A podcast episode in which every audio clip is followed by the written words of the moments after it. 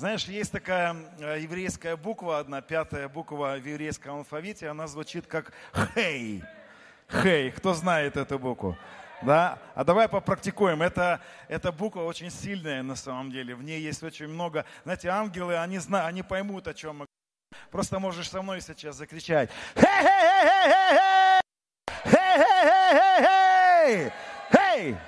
Хей! Хей! Аминь. Все, спасибо.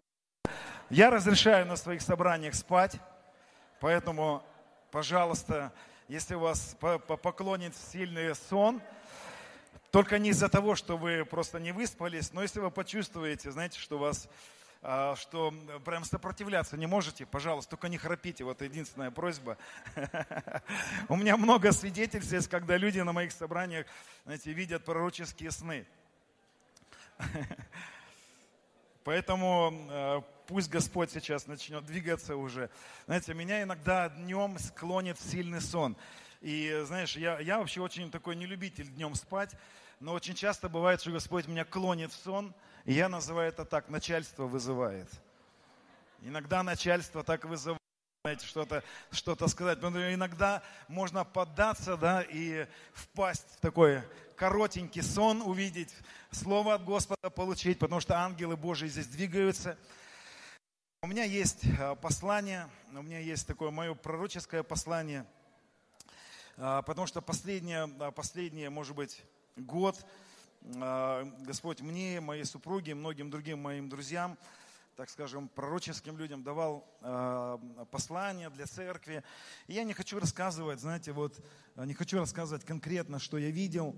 Я облекаю это сегодня в послание, в такое, а, в проповедь, можно так сказать, в учение.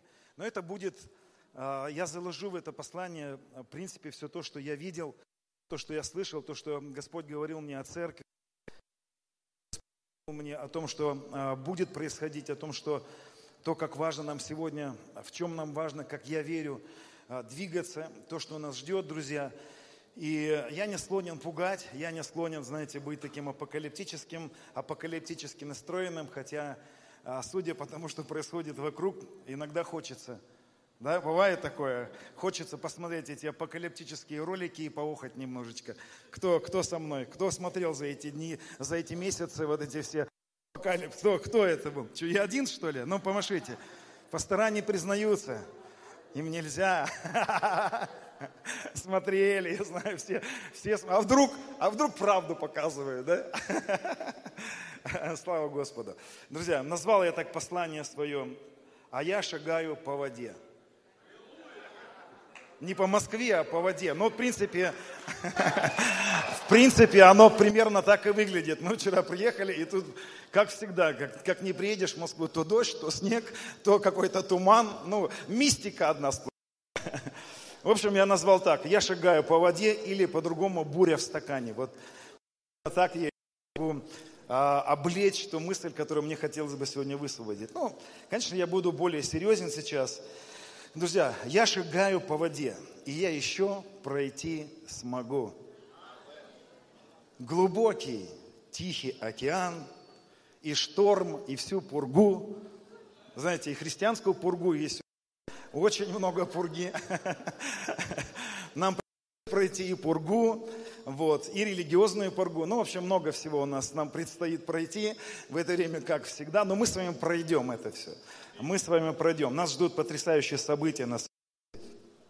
Примерно с 16 года а, так получилось, что я не искал этого, я не искал своих каких-то пророческих переживаний.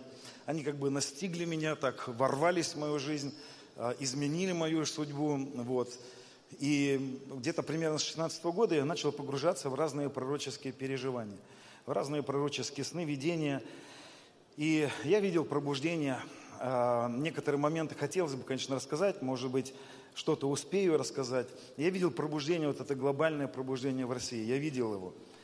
Происходило это так, как это со мной происходило. В мою комнату входил такой, как мы сегодня называем, тогда я даже не знал, как это называется. Сегодня мы называем это галгал. Это такой был вихрь, который очень сильно меня испугал первый раз. Он зашел в мою комнату и высосал меня переместил меня в будущее. Я не знаю, как, я, как объяснить, это было в теле, это было или не в теле. Но, друзья, я видел, я видел очень глобальное пробуждение в этой стране. И не только в этой стране, как потом оказалось, я, а, я думаю, то, что Господь говорил о постсоветском пространстве. Вот а, я видел, я видел стадионы, заполненные людьми, друзья. Я видел, как много мертвых приносили на собрание. Я видел такую силу Божию, которая, которая настолько сильно облекала людей, что не было никаких потугов, чтобы воскрешать мертвых. Я видел, как вырастали конечности. Я видел, как на собрание, в собрание врывались видимым образом ангелы разные, приносили. И Царство, Царство Небесное проливалось, высвобождалось здесь, в земном Царстве. Друзья, мы должны понять, что мы с вами стали причастниками не просто какого-то знаете, такого э, Царства Небесного, которое, ну, такое абстрактное. Потому что мы сегодня живем в таком мире, где, где реальность, реализм начал преобладать.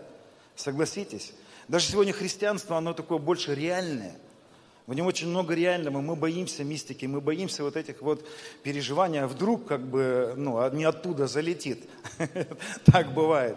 Вот. Но наше царство реальное. Ангельский мир реальный. За последние годы у меня было а, несколько десятков встреч с ангелами, разными с ангелами. Я встречался с Гавриилом, даже такая была, у меня такое было переживание. Но, друзья, это не говорит ничего о человеке, который переживает это. Поверьте, это все, ты ничего не имеешь, чего бы не получил. Это все просто предназначение. Я видел это глобальное движение, которое Царство Небесное решило проявить здесь на земле. И Господь нас ну, отправил в это путешествие, церковь. И если вы меня спросите, когда это начнется, то я вам скажу, это уже началось. Если кто-то хочет знать, когда начнутся эти события, то я им хочу сказать с уверенностью, они уже начались. Это уже происходит. То, что Господь делает, всегда происходит по нарастающей. Всегда происходит из малого в большее. И нужно распознать то, что уже сегодня происходит. Нужно распознать Божьи пути, которые сегодня происходят. Он пустил нас в некоторое путешествие. Место Писания, на котором я хочу основывать свое послание, это Матфея 14 глава, 22 стих. Я надеюсь, что у нас появится на экране это место Писания. Я помню то время, когда э, пастора еще ругались, когда люди с собой не приносили Библию и не открывали. Я еще помню эти времена, но сегодня у нас нам совсем все облегчили. Красоты. Хорошее время было. Кто застал эти еще 90-е, да, когда, если бы ты не пришел бы с Библией на собрание, это было бы очень стыдно, это было очень неприятно. Мы читали, листали, и знаете, это было очень важно. Я сегодня, может быть, отойду от темы, но Писание очень, очень ценно и очень важно сегодня. Мы прочитаем с 22 стиха эту историю, где Иисус идет по воде. И тот сейчас понудил, 14 глава Матфея, да, с 22 стиха. «И тот сейчас понудил, понудил Иисус учеников своих войти в лодку и отправиться прежде него на другую сторону, пока он отпустит народ. Отпустив народ, он зашел на гору помолиться наедине, вечером оставался там один. А лодка была уже на середине моря, и ее било волнами, потому что ветер был противный. Ну, противный, бывают такие да, ветра противные, бывают духи противные. На самом деле, эти Писания, когда нам говорит ветер, очень часто, очень э, часто в Писании можно заменить это слово ветер на дух, потому что в принципе это одно и то же слово.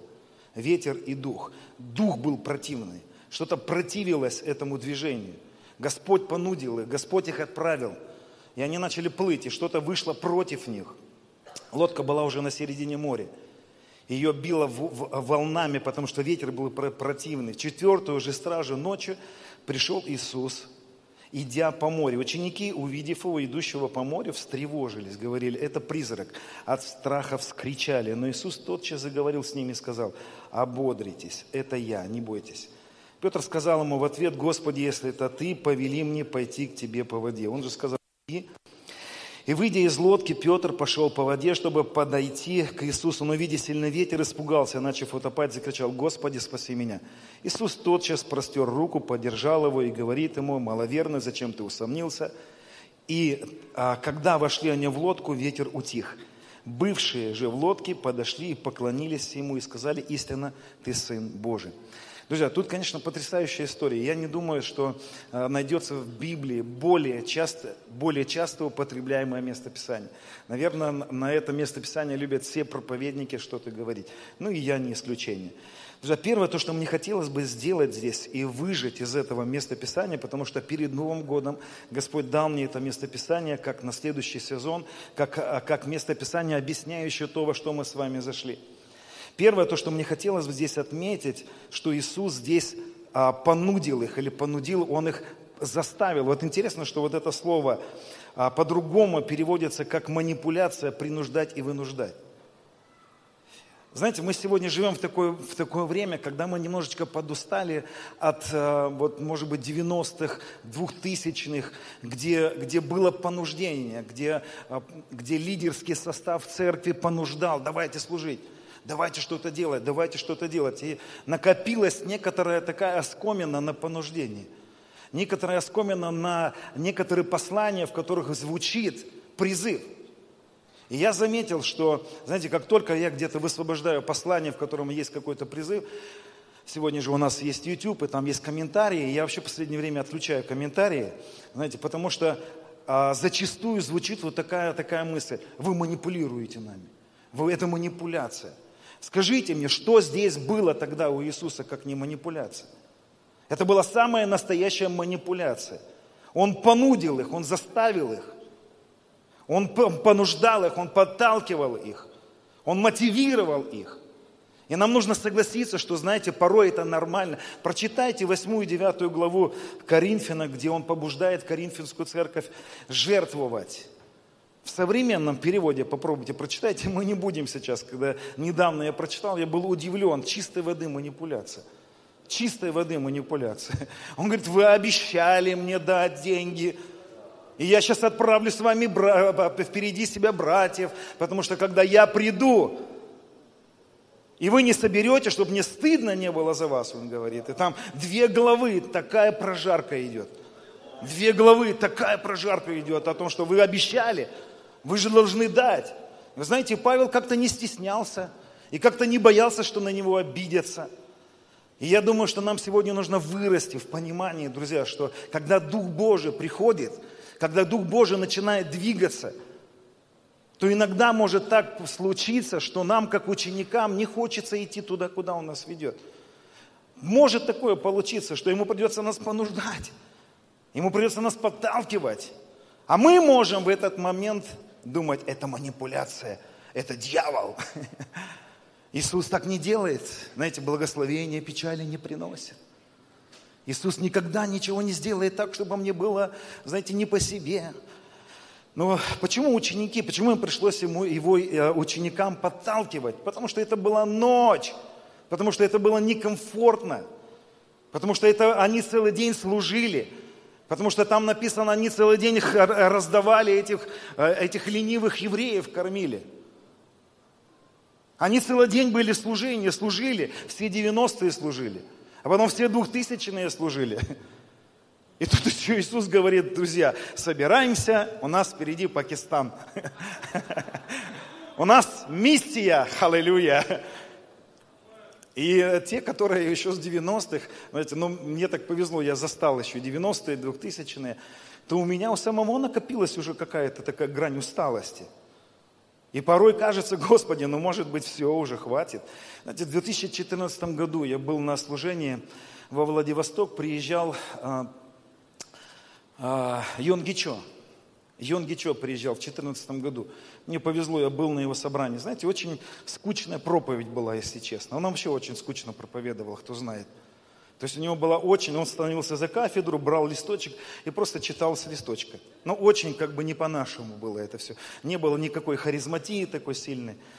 Но то, что меня впечатлило, и знаете, в моей жизни есть некоторые послания, которые закладываются в основание моего христианства – моих тенденций жизни. Вот это было послание, которое изменило, которое, которое вошло в какие-то фундаменты моей жизни. Он рассказывал, как э, примерно, я не помню, сколько лет ему было, может быть, 60, он объявил о том, что он уходит на пенсию. О том, что он уходит на пенсию, он оставляет служение, и он говорит, Господь, я наездился, я наслужился уже, все, хватит, я ухожу на пенсию. И он рассказывал нам, как, на, на какую глубокую депрессию он провалился тогда. Он рассказывал нам, как он хотел покончить жизнь самоубийством, как он встал на, э, на парапете, там, восьмой или какой-то этаж, где он жил, как он хотел сброситься, как он хотел покончить с собой, как пчелы залетели, его начали кусать, не дали ему это сделать. Он рассказывал о том, когда он кричал потом, Господь, что со мной происходит? И ему Господь сказал, а тебе кто разрешал уходить со служения? Тебе кто разрешал оставлять служение? Знаете, я устал. Все 90-е служили, 2000-е, весь день кормили хлебом. Это же они там все лежали, понимаете? То есть это 5 тысяч там человек э, лежали на траве, а эти бегали, все э, за них решали. А потом еще куда-то надо ехать, потом куда-то надо садиться в лодку, в ночь куда-то ехать. И я хочу вам сказать, друзья, время приходит, где он будет понуждать, и это нормально, чтобы нам выходить из какой-то зоны комфорта.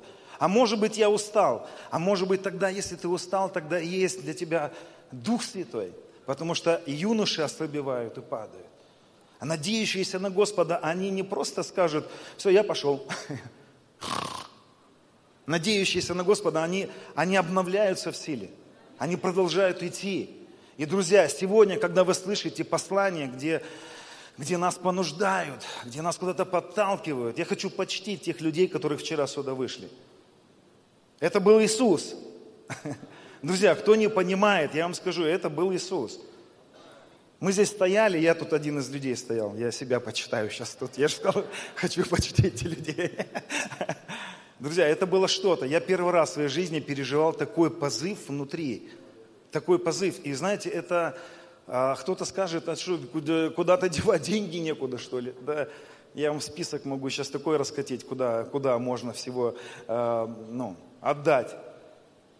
И я стоял и понимал, Господи, у меня столько там, и туда надо, и туда надо. А слышу, как Дух Святой понуждает. И незрелый христианин, он скажет, нет, так это Дух Святой не может делать. Благословение Господне печали не приносит. Знаете, благословение Господне, оно только вот такое подушечку где-то подстелит. Она никуда, оно никуда не потащит благословение Господне. Да нет, потащит. Такой Иисус, это Он. Это Он. Еще раз посмотрите, как переводится слово «понуждать». Манипуляция, принуждать и вынуждать. Так переводится это слово. И это тот самый любящий Иисус. У! Друзья, но это Он, да. Ну хорошо, я, я, может быть, потом еще об этом буду говорить, потому что у меня был пророческий сон буквально две недели назад. У меня был пророческий сон, в котором Господь меня посетил. Я видел Господа во сне, и я хочу завтра об этом рассказывать, о том, что я видел. И это первое то, что мне хотелось сказать. Он может так делать. И нам нужно поддаться тому, что Он сегодня призывает нас – Следующая мысль, которая мне нравится в этом тексте, друзья, нужно заметить о том, что не предупреждает учеников о том приключении, которое, которое им предстоит пройти. Он не предупреждает их о том, что у вас будут трудности. Он не предупреждает их. Он им говорит, плывите, ребята, все будет хорошо. Они им говорят, а ночь на дворе, коронавирус на дворе, пандемия, темно. Вы понимаете, что сегодня время, оно все сгущается и сгущается, сгущается, сгущается тьма, сгущаются обстоятельства. И кажется, Иисус, ну не вовремя ты просишь нас, ну не вовремя, ну не вон, нельзя ночью плавать по, по, по морям. Это, это, это неправильно, плохо видно. Но Он понуждает, друзья, идти за Христом, это не значит не иметь проблем. Вот что я хочу сказать. Когда Господь нас понуждает куда-то идти, мы можем предполагать, что это значит, что будут проблемы. Идти за Христом – это не значит, что не будет у тебя проблем. Идти за Христом – это значит, что у тебя как раз таки и будут проблемы. Но Он не всегда нам об этом говорит. Но, друзья, не бойтесь проблем. Нам нельзя бояться проблем. Идти за Христом – это не значит не иметь проблем. Как часто это, знаете, такое, а, может быть, западное Евангелие. Я, я знаком с многими пасторами Запада – на Западе очень ленивая стала церковь. Это правда. Мой пастор был, ну, мой первый пастор был англичанином много лет. Я пересекался с европейской церковью неоднократно. Друзья, в европейская церковь, она сегодня такая, ей нужен комфорт. Если идти за Христом, то только это должно быть, знаете, в каком-то хорошем, удобном, комфортном случае, но это не наше. Друзья, идти за Христом, это не значит, что не будет проблем. Идти за Христом, идти туда, куда Он нас влечет. Это значит одно, то, что, как Он сказал ученикам, встретимся там, на том берегу. Идти за Христом, э, у нас есть гарантия, что мы будем на том берегу. Что туда, куда Он нас отправляет, мы туда дойдем, друзья. Но мы будем встречаться с противным ветром, этот противный ветер. Мой тесть недавно мне задал вопрос, он говорит, ты заметил, что вот в Библии написано про какую-то гадину искушения? Какая-то, я говорю, да не гадина, а гадина. Он мне говорит, да нет, там написано гадина, искушение. Невозможно не прийти, не прийти этой гадине. Эта гадина будет дуть напротив, она будет пытаться. Понимаете, ученики поплыли и встретились, и встретились с этой гадиной. Но Иисус не открывает нам всего наперед, но говорит о том, что мы пройдем все то, что к нам встретится. Друзья, не бойтесь следования за Христом, не бойтесь проблем. Знаете, я, я помню тот момент, когда в мою жизнь начал стучаться Господь, призывая меня на, на служение. А, я никогда не, не вел большие церкви, не было в моей жизни такого. Я вел всегда маленькие церкви. Это сейчас третья церковь, в которой мы, в которой мы находимся миссионерами, и мы планируем дальше ехать, мы планируем, пока мы молодые, продолжать служить. Знаете, мы служили в маленьких деревнях, служили, служили людям. И я помню, когда Дух Божий нас приглашал в это служение, как трудно было, как не хотелось.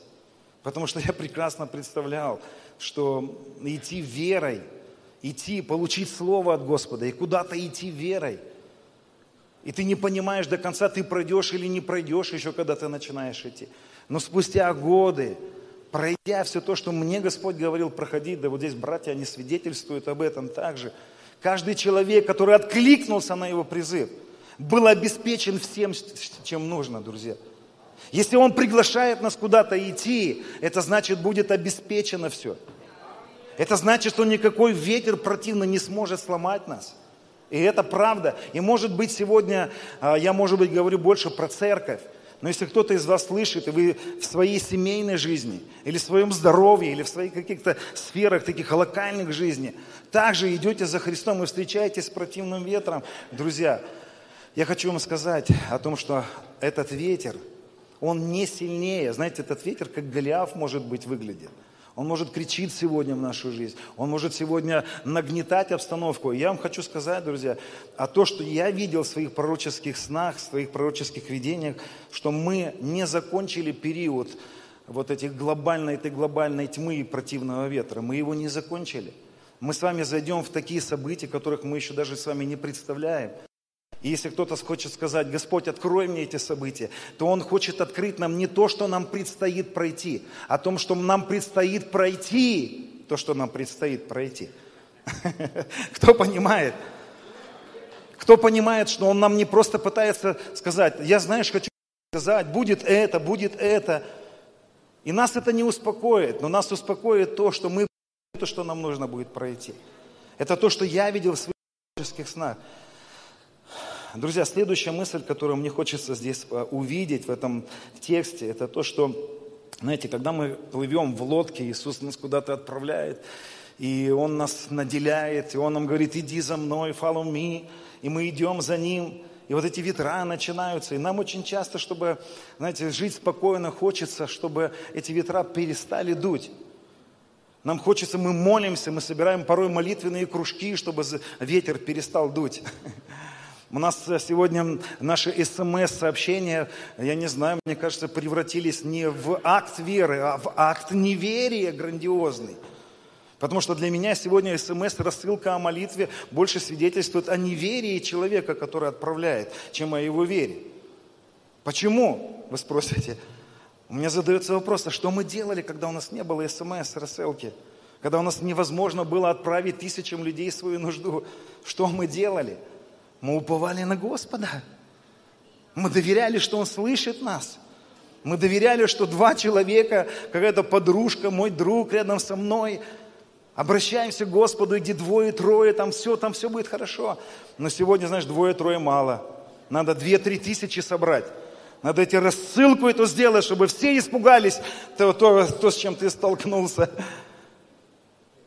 Друзья, давайте поймем, что как-то же жили верующие без WhatsApp, без всех чатов.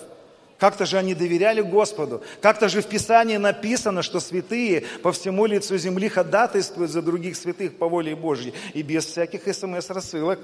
Кто понимает меня? Не беги сразу писать. У меня проблема, всем раз...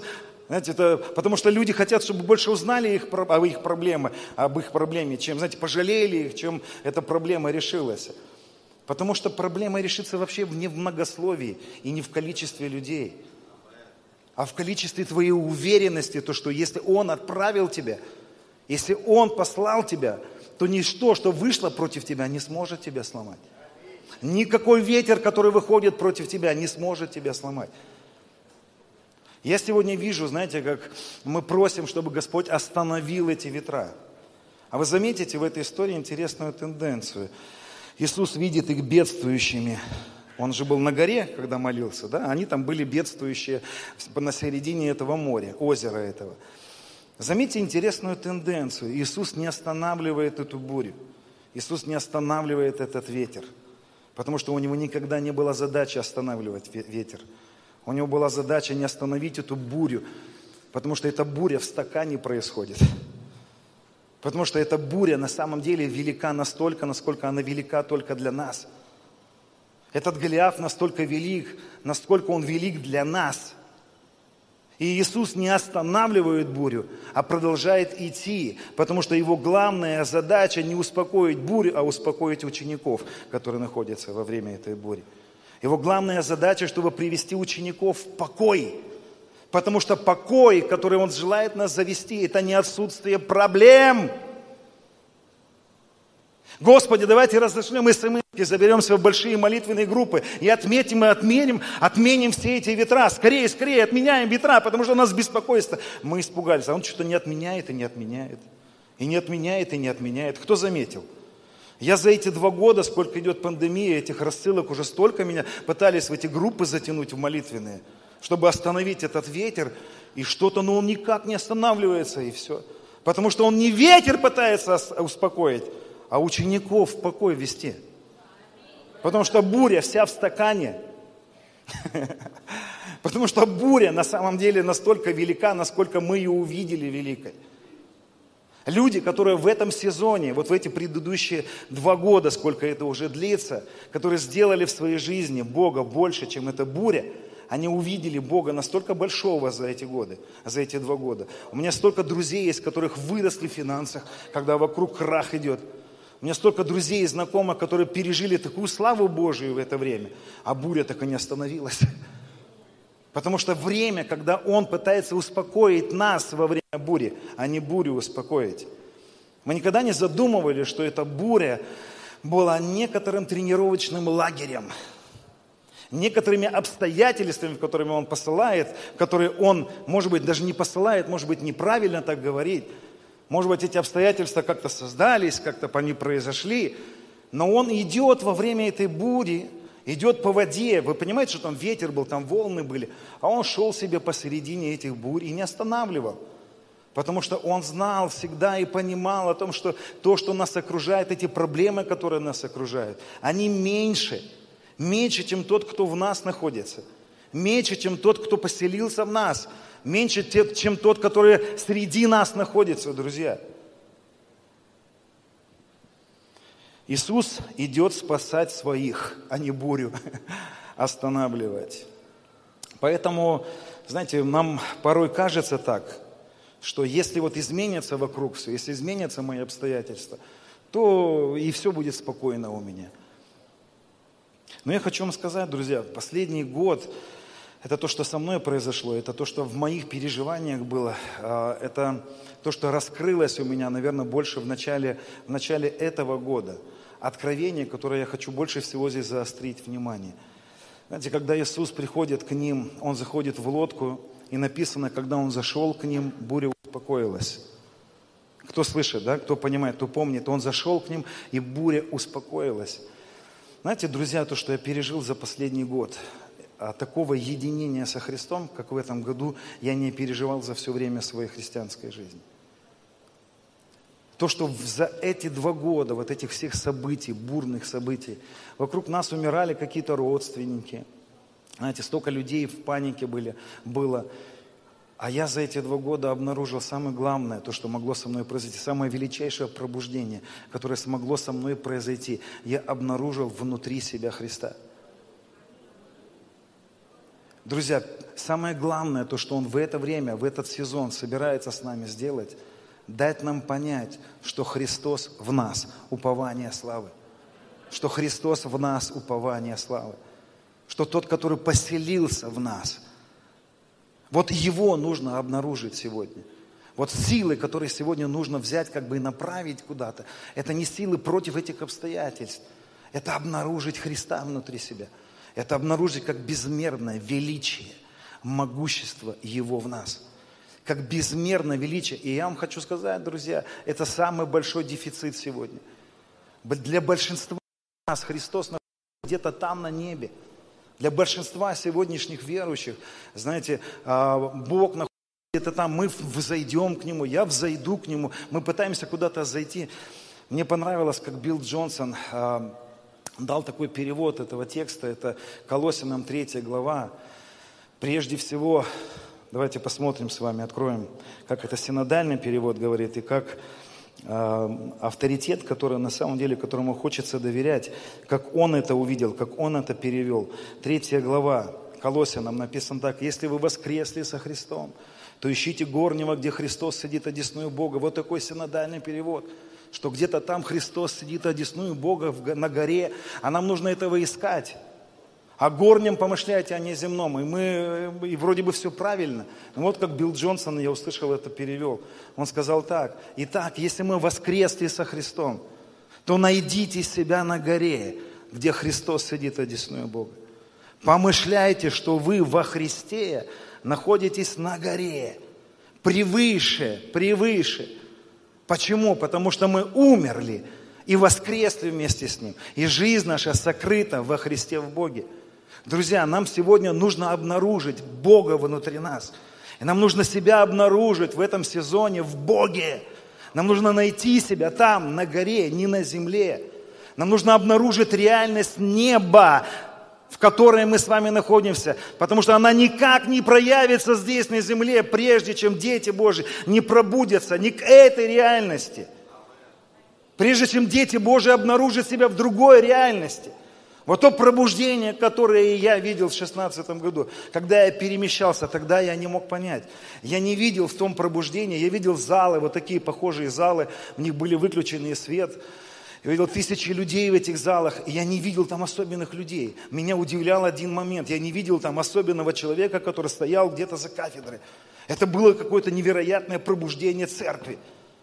Мы видели, как э, э, дети Божьи выходили – как ангелы приходили и говорили, ты сейчас пойдешь в больницу. Мы видели, как больницы были опустошаемы. В больницах людей не было. Но я никогда там не видел в своих видениях особенных людей. Ну, знаете, вот как бы вот есть особенные, а есть так не особенные. Есть так, вот там они где-то не особенные, здесь особенные. Только особенные куда-то поедут. Но я видел там церковь пробужденную. Но кто эта церковь? Кто эти люди? Это люди, которые должны пробудиться к величайшей реальности, которая поселилась внутри нас. Христос в нас, упование славы. Христос, приди, Иисус, приди, Дух Святой, приди, поздно. Потому что Он никуда не уходил. Это не Ему надо прийти. Это нам нужно прийти к пробуждению, что Христос поселился в нас. В этом году, знаете, я всегда думал, что я знал Христа. Но в этом году, когда я начал переживать по часу, два, три, четыре, восемь, всю ночь напролет я переживаю единение со Христом. Я ничего не говорю в этот момент, потому что ты ничего не можешь сказать. Такое переживание Христа внутри, такое переливание любви, Его к тебе и твоей к Нему. И ты вдруг понимаешь, как я мог эти годы пропустить это. Как я мог не видеть, что Христос внутри меня. Как я мог не видеть, что Он поселился внутри меня. Друзья, когда Иисус идет по этой буре, Он не бурю идет успокаивать, Он идет дать урок своей церкви. Вы когда-нибудь задумывались, почему Он их послал одних? Потому что Он хотел им урок преподать. И самый главный урок, который Он сегодня хочет дать церкви, это то, что Дух Божий мне передавал.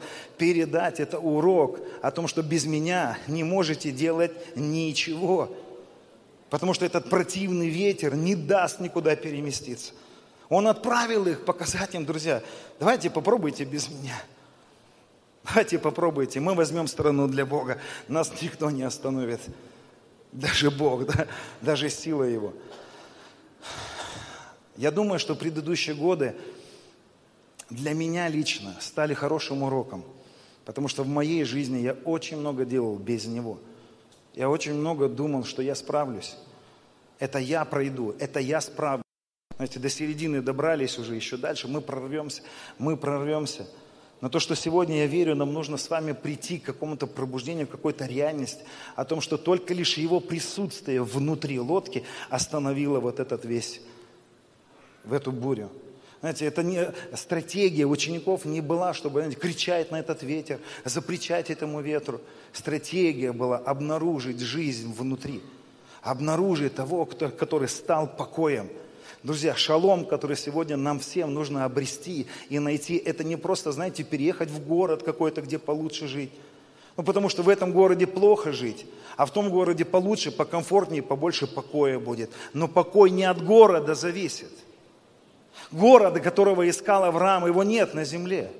Города, которого искал Авраам, это был сам Христос. Тот небесный Иерусалим, которого искал Авраам, это был сам Христос. Это был сам Святой Дух.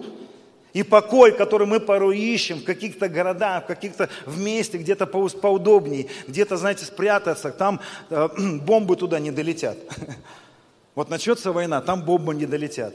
И я поеду туда, там спокойно. Но покой не находится на территории. На земле нет этой территории. Тот покой, который нам нужно обнаружить, это его внутри. И поверьте, друзья, поверьте, это та задача, которую мы с вами еще не раскрыли до конца. Это тот урок, который мы с вами еще до конца и не поняли. Может кто-то выйти за клавиши? У меня было переживание с одним ангелом, ангел премудрости его зовут, этот ангел. И знаете, этот ангел, когда пришел ко мне первый раз, первый раз, когда он посетил меня, он мне сказал, ты должен обратить внимание на то, что ты уже умер со Христом и воскрес вместе с Ним. Ты должен обнаружить себя в Христе. Ты должен найти себя в Нем. Ты должен узнать, это не произойдет, это уже произошло. Это уже произошло, друзья. Ветер утихнет этот. Эти обстоятельства пройдут. Но я верю в то, что в эти годы, вот два года уже длится этот ветер, который запрещает нам собрания посещать. Знаете, почему нас, почему собрания закрывали?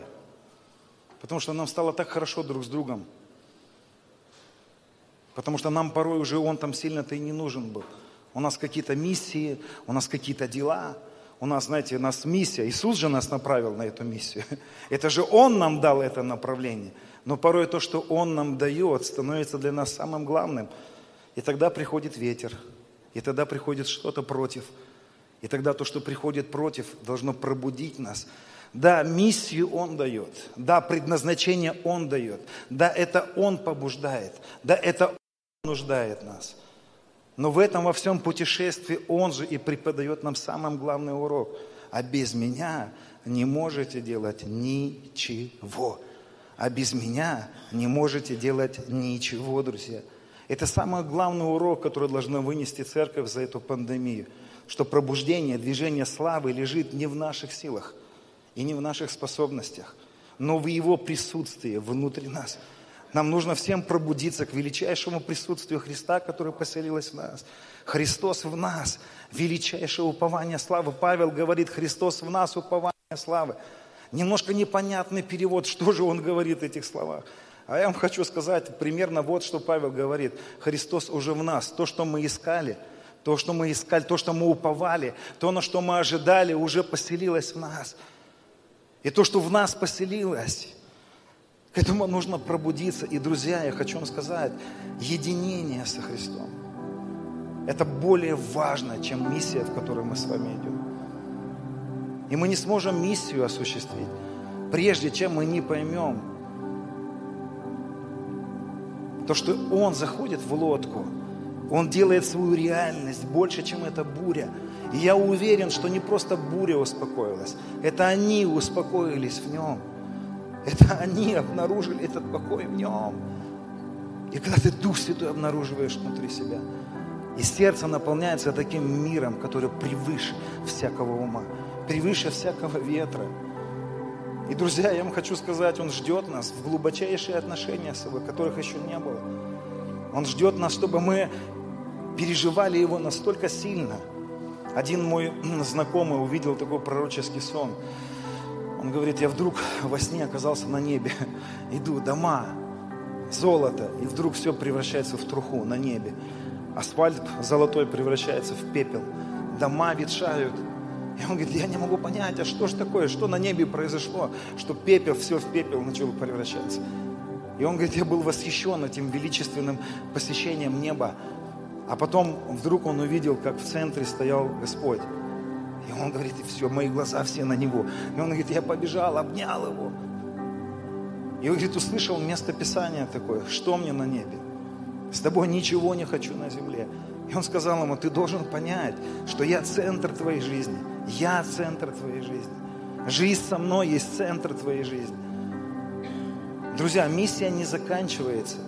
Но этот урок, который сегодня Иисус хочет нам преподать в это время, давайте пробудимся к многочасовым переживаниям Христа.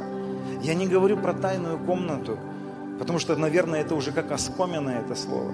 Наверное, оно уже приобрело больше негативный какой-то окрас, чем позитивный. Я не говорю про, про то, что нам, знаете, давайте зайдем в тайную комнату, давайте начнем, как Енох, ходить с Ним. Давайте начнем жить с Ним. Енох жил с Богом. Енох переживал Бога с утра до вечера. Он переживал Христа. Внутри него текла река. Он жил с Ним в самое трудное время, которое могло бы быть на земле. Такого времени еще не было в котором жил Енох. И в это время он умудрился жить с Богом. Он умудрился не просто быть верующим, не просто приходить к Богу, он научился жить с Ним. Он научился с, ними, с Ним быть часами, днями, ходить с Ним. И Енох ходил 300 лет с Богом. 300 лет, 300 лет, 300 лет. Друзья, 300 лет он жил с Ним. 65 лет Енох обнаружил Бога.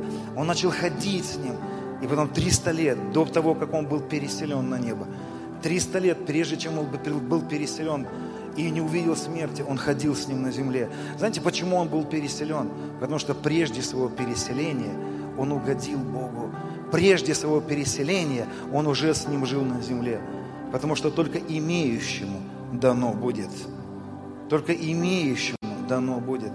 2020 год, а, примерно в эти числа, это было 7 6, 7, 8 января приезжал в Москву Малони. Кто был на, этом, на этих конференциях, на этом выезде, был за, за городом, за Москвой, выезд был. Это было последнее посещение этого апостола. Это было вообще, на самом деле, пророческий сезон, пророческое время. Потрясающие вещи он пророчествовал там тогда. И знаете, мы тогда не могли понять, что он вот-вот-вот-вот уже уйдет Господу. Потому что в девятнадцатом году к нему пришел ангел, как он нам говорил. Физически пришел ангел, сказал, едь, давай едь в Россию, высвобождай пророческое слово для русских. Говори им, что время пришло. Расскажи им о том, что Фрэнсис, которая... Кто читал книгу «Женщина золота»? Друзья, найдите эту книгу, прочитайте ее. Я сидел тогда на этом собрании, знаете, ничего не понимал, что он говорит. Слава Богу, записи оказались у нас. Он пророчествовал нам о движении общества голубей. Он пророчествовал о том, что начнется в этой стране движение священства Милхасидек. Он пророчествовал нам о нетлении, которое сегодня так трудно воспринимать. Он говорил о том, что Фрэнсис, когда посещала небо, эта женщина золото, вообще это все трудно воспринимается. Еще раз говорю, друзья, мы стали настолько вот рациональны, Мы стали настолько приземленные. Нам нужно начать верить, мы причастны к величайшему царству, которое будет проявлено здесь. Так, как никогда еще не было проявлено. Мы причастниками ангельского мира. Мы причастники Царства Божьего, которое желает вырваться сюда, пролиться на эту землю, друзья. Если мы посмотрим этот текст, еще мы заметим интересную вещь. Когда Иисус приходит к ним, написано, Он шел, пришел к ним в четвертую стражу. Это была четвертая стража. Кто понимает, что в Писании ничего не написано просто так?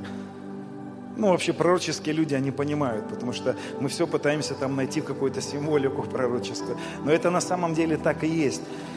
Друзья, четвертая стража – это самое темное время – это самое-самое-самое темное время. Это примерно в 3-4 часа, примерно где-то вот 3-4 часа ночи. Это когда тьма начинает сгущаться, сгущаться прямо перед самым рассветом. Вообще, я в этой истории, если честно, усматриваю пророческую картину о втором пришествии Христа. У меня такое ощущение, что тут что-то есть в этом. Если кто-то попробует рассмотреть, вы увидите. Отправляет учеников, сам заходит на гору. Ученики плывут, встречается им ветер, сколько ученикам этот ветер встречался за эти сотни лет. И потом он приходит и становится величайшим шаломом, и становится величайшей наградой, и становится величайшим миром, который возможно было только представить здесь на земле. Иисус приходит в четвертую стражу. В Писании очень много написано о цифрах, друзья. Я вам хочу сказать, что цифра 4 в Писании говорит о славе. Это цифра славы. Божьей славы. Что такое слава, друзья? Слава – это когда небо проявляется на земле. Слава Божья – это не просто слава, это не просто славословие. Это когда Бог, величайший, всемогущий, вдруг начинает процеживаться, проявляться в физическом мире. Это и называется слава. Малони пророчествовал нам о том, что приближается эта слава явления сыновей Божьих. А я вам хочу сказать, что Христос в нас и есть это упование славы. Почему я сегодня хочу кричать о том, что нам нужно пробудиться ко Христу внутри? Я вам хочу сказать, друзья, Он, этот мир ждет не просто нас. Он ждет, когда мы пробудимся к величайшему сокровищу, которое поселилось внутри нас. Христос в нас и есть это упование славы. Когда Моисей на горе просит, покажи мне славу Твою, то Господь говорит ему, я поставлю тебе в расселе на скалы и пройду, и покажусь тебе со спины, и покажу тебе славу мою.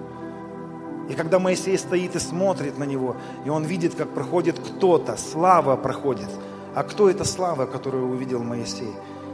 Павел говорит в послании к евреям, сей есть явление славы Божьей, и Иисус, и есть упование славы.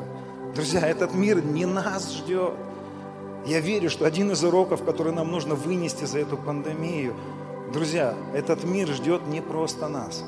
Этот мир ждет Христа, который поселился в нас. А может быть правильно сказать, он ждет детей Божьих, которые пробудятся к тому, что есть Христос, который для нас, есть Христос, который внутри нас, и есть Христос, который через нас – этот мир ждет явления сыновей Божьих. И Малони пророчествовал нам. Он говорил о том, что, этот, что в России приближается это движение. И я вам хочу сказать, оно уже началось. Вот то, что сегодня мы говорим о Пакистане, то, что сегодня говорится о других миссиях, о других городах, об этих стадионах, это уже началось. И если кто-то не понимает, если кто-то думает, что это должно начаться как-то бурно, то вы ошибаетесь. В Царстве Божьем есть принцип возрастания из малого в большее, из малое в большее, из малого в большее. И нам нужно понять то, что сегодня делает Господь, и присоединиться к тому, что Он уже сегодня делает. Нам нужно увидеть то, что Бог делает сегодня, начать присоединяться к этим миссиям, и не только к этой миссии. Какое-то время назад я, пастор Илья мне позвонил, говорит, давай поедем в Пакистан в этом году опять. И честно вам сказать, у меня столько за этот год было поездок, столько было всего. Так бурно жизнь кипела в этом году. И я не очень сильно хотел ехать в Пакистан в этом году. Ну как-то вот, ну вот столько всего происходит, знаешь, вот столько пришлось кормить, кормить, кормить. И вдруг Иисус обращается и говорит, давай переплывем на ту сторону, давай поплывем туда. И ты думаешь, опять ты не вовремя, Господи. Я хотел в покой войти.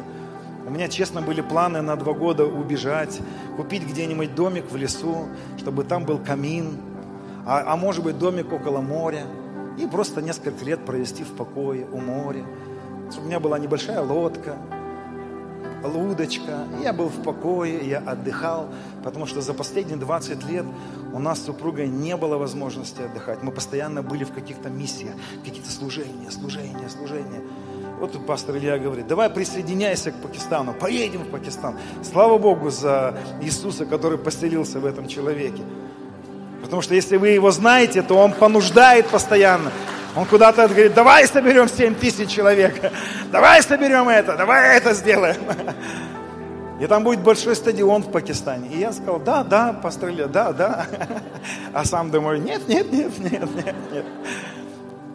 Но я знаю, что Господь, но не моя воля, но что-то ты там, как, как у тебя там в твоих свитках обо мне написано. И я так помолился, говорю, Господь, скажи мне, но пусть чаша сия мимо меня пройдет. Не хочу как-то вот в это. И вижу пророческий сон такой. Я вижу поле в Пакистане. То поле, на котором мы были в прошлом году. Я вижу огромное поле. И я вижу, на этом поле находятся машины, джипы.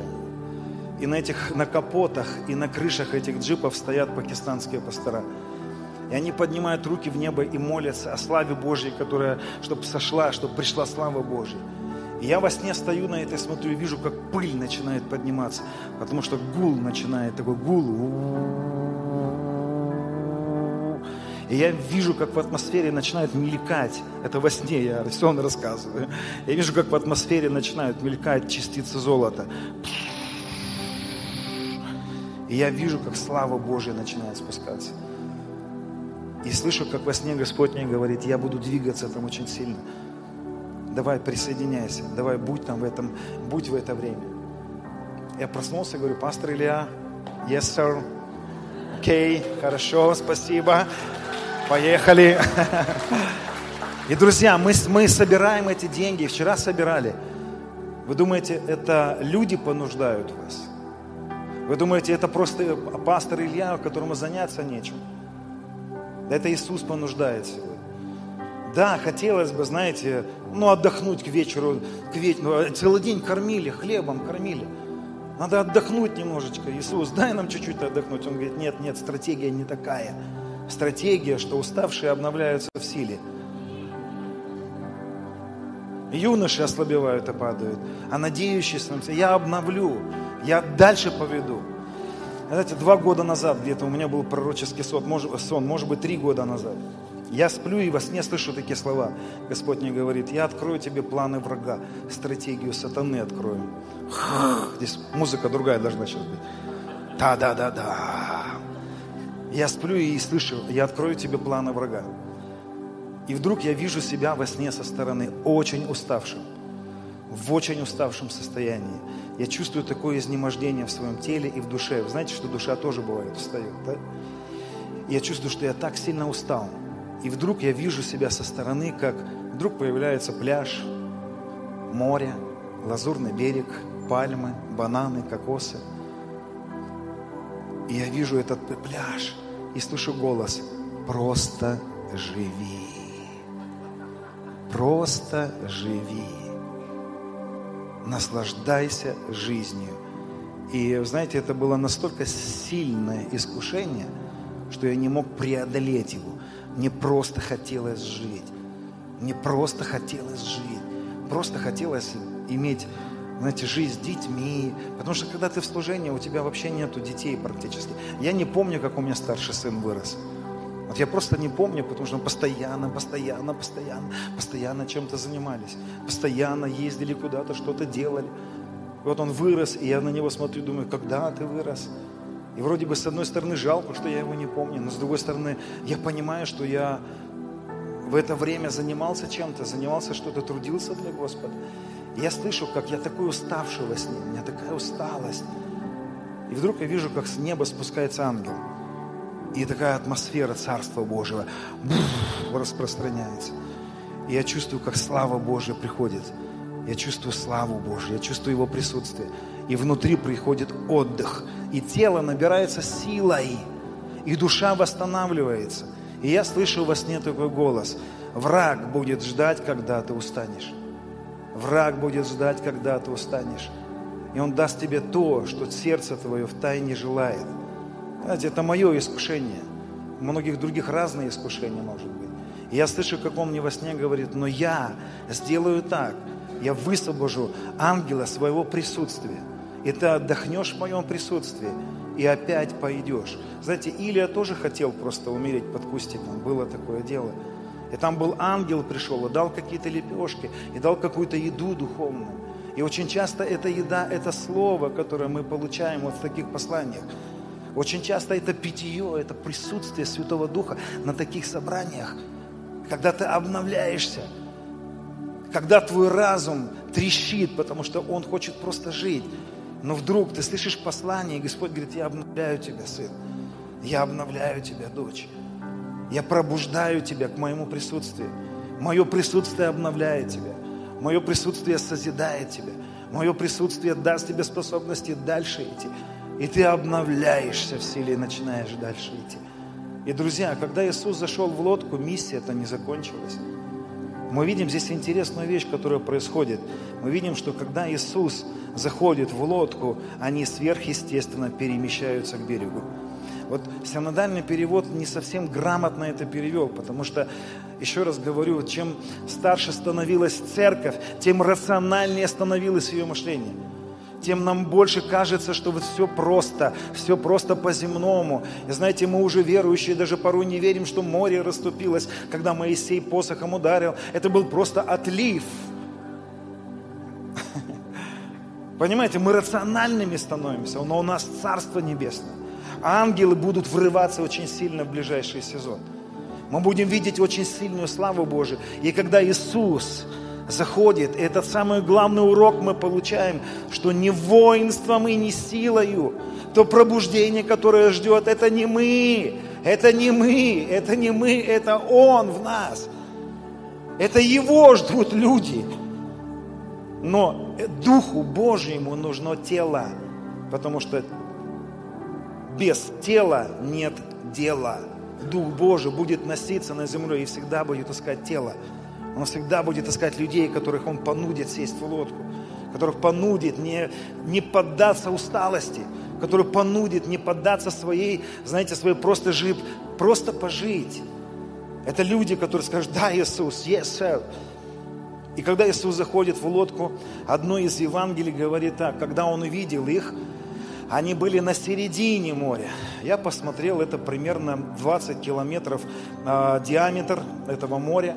Они были примерно на 6 километров. Где-то примерно 25 стадий, это 6-7 километров. Это была середина моря, где-то так. Там разные берега, то есть можно было по-разному мерить. Но когда он к ним зашел, в Евангелии в одном написано, они были на середине. Но когда он зашел в лодку, тотчас они пристали к берегу. Кто понимает, что произошло сверхъестественное перемещение здесь? Кто понимает, что когда написано, Павел был на глубине морской, он не просто барахтался сутки, знаете, на, на море, он был на глубине морской день и ночь. Я недавно общался с одним, ну, знаете, это отцы наши, да, а, а, пастор Андрей Деренко, он рассказывал, как его епископ в советское время, его отправили их арестовывали, гнали, вот это было все гонение, и их отправили на лесоповал. И они сплавляли по, по реке бревна, он рассказывал. И на эти бревна отправляли ну, тех людей, которых убить хотели. Почему? Потому что бревна, они в какой-то момент сделали затор. И нужно было с баграми разгребать этот затор. И туда, на этой плоты, отправляли тех зэков, которых не жалко было. И отправляли верующих туда. И когда багром расталкивали бревна, бревна начинали шевелиться, и некоторые падали, и так как бревна слагались, уже не могли достать этих людей. И вот его епископ, он рассказывал, как он тащил это бревно и вдруг упал туда, и закрылась вода, бревна закрылись. И все, братья, там, там много братьев было также из церкви, сидели на этом, в этом лагере. Они побежали его по течению реки искать, и не нашли.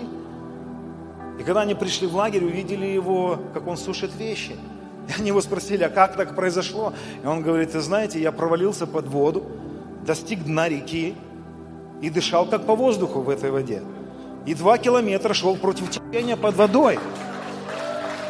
И, друзья, наше царство сверхъестественное. Нам нужно начать ожидать, потому что вера – это уверенность в чем-то невидимом пока, да. Но пока мы не начнем быть уверены в этой славе, которая Он в четвертую стражу к ним пришел. Он показывал им, что цифра 4 – это слава, они знали об этом. Нам нужно ожидать вот этой славы, друзья. У меня на данный момент есть в моей жизни свидетельство перемещения, как я перемещался. Один из моментов расскажу, засвидетельствую. У меня были перемещения в будущее. Я был, ну, я не, кто скажет, в теле. Вы знаешь, Павел, когда пишет в теле или не в теле, ты не понимаешь в этот момент. Потому что такие события с тобой происходят, что ты теряешься. Потому что наше Царство Небесное, оно отличается от земного. По славе отличается. А однажды в Екатеринбурге было служение. Перед этим у меня был сон. Я видел сон, я просто видел сон. Мне казалось, что это был сон. Иногда нам Господь даже до конца не открывает это. Я видел сон, я видел женщину во сне, которую, которой я, а, в которой я служил. Я даже всего сюжета этого сна не запомнил. И было вечером, вечером было служение в небольшой церкви. Господь мне сказал проповедовать Евангелие, там были все верующие. Я думал, Господь, зачем мне проповедовать Евангелие полтора часа? Я полтора часа проповедовал Евангелие. После служения подошла ко мне женщина и говорит, спасибо, пастор, спасибо, что вы меня позвали на это собрание. Я говорю, я не звал вас на это собрание. Она мне говорит, ну как не звал?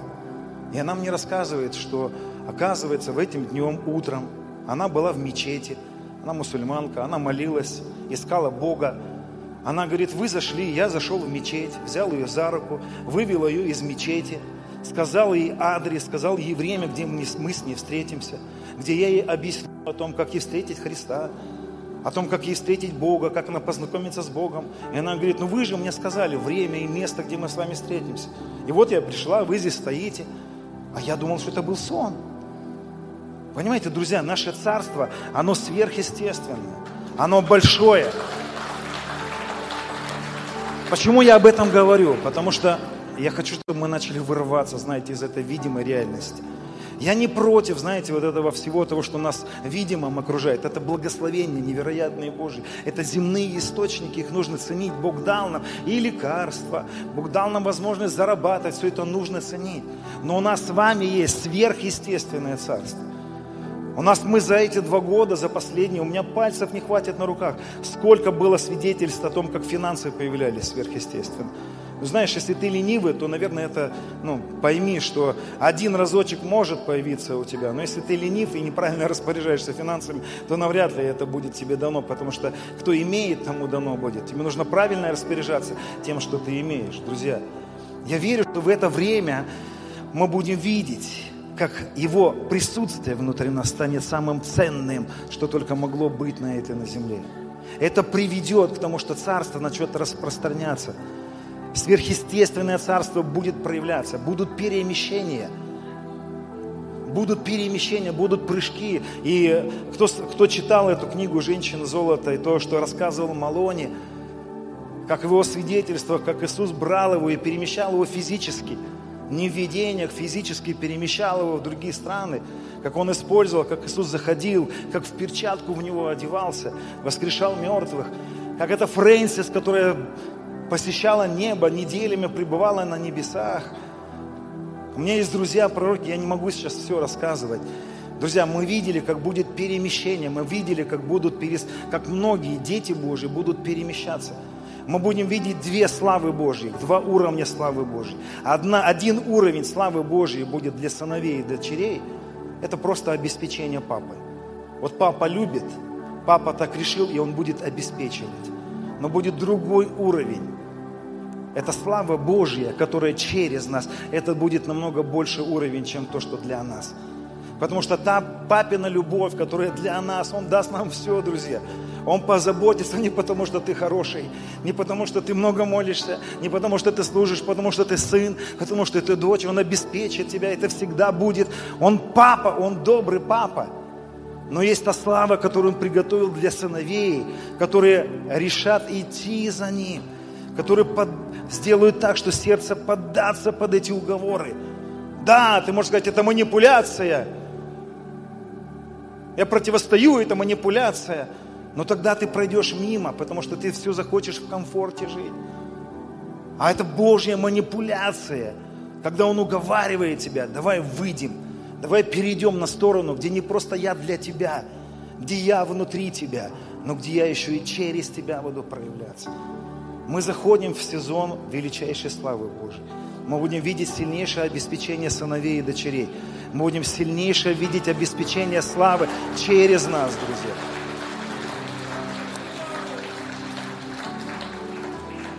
О, Иисус. О, Иисус.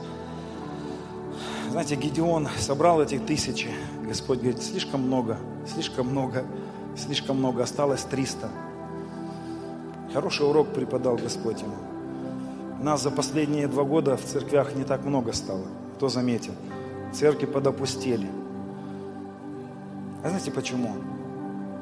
Потому что то, что он собрался делать, не зависит от нашего количества. Два человека, которые поддались движению Духа Святого, нуждаемые были Святым Духом.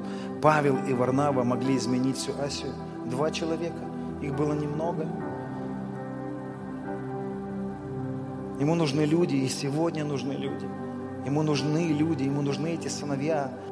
Друзья, я хочу вам пророчествовать.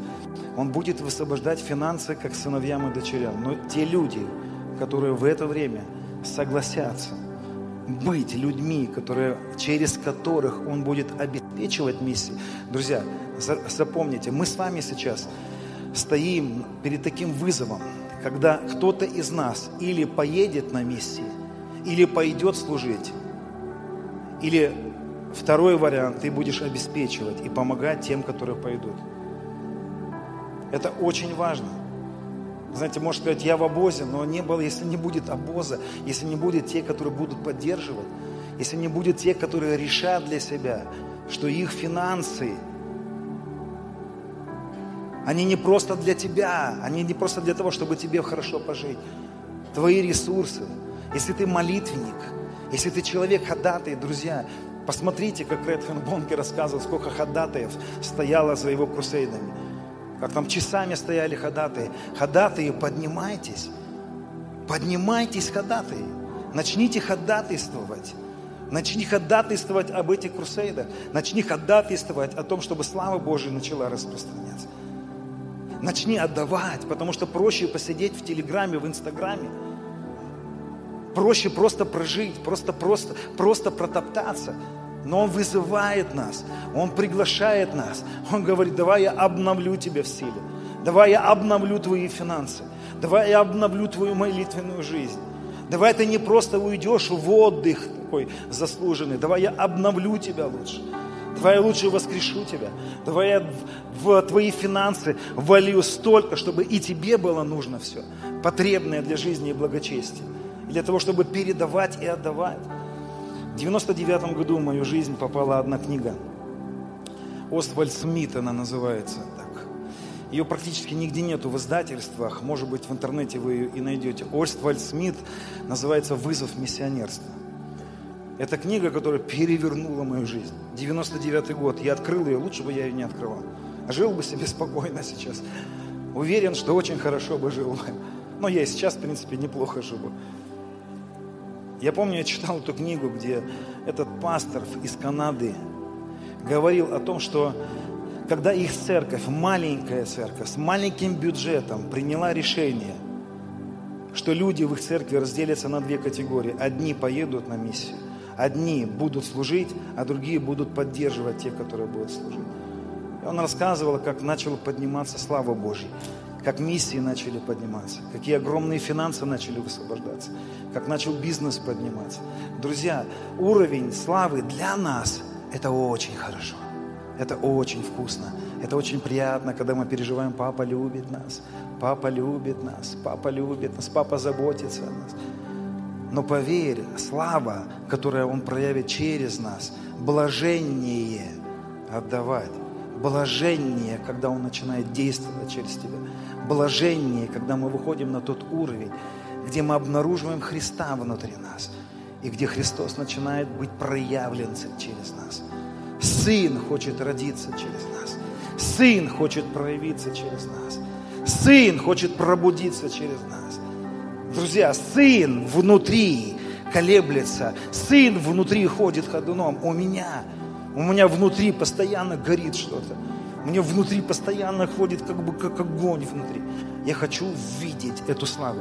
Я хочу видеть это пробуждение. Но знаю, что все приходит от славы в славу.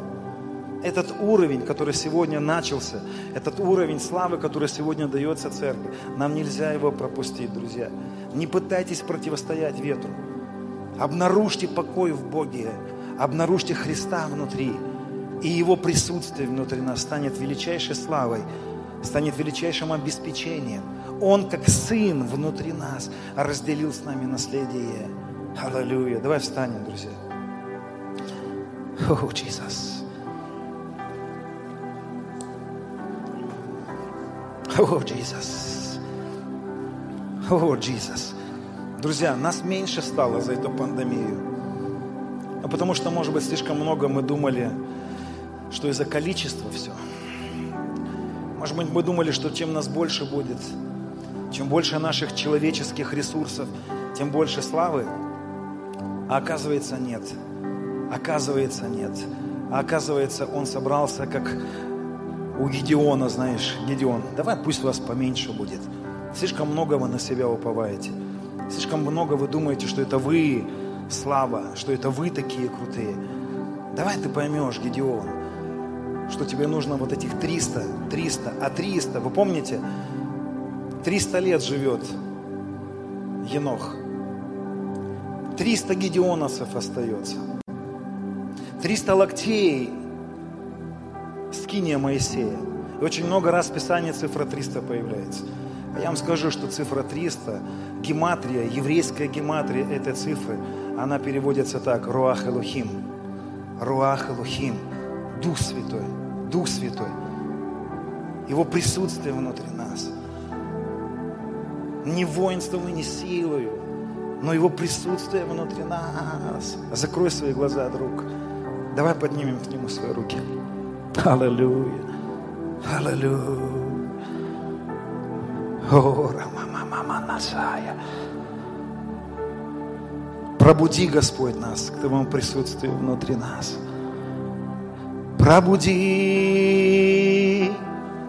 пробуди, пробуди.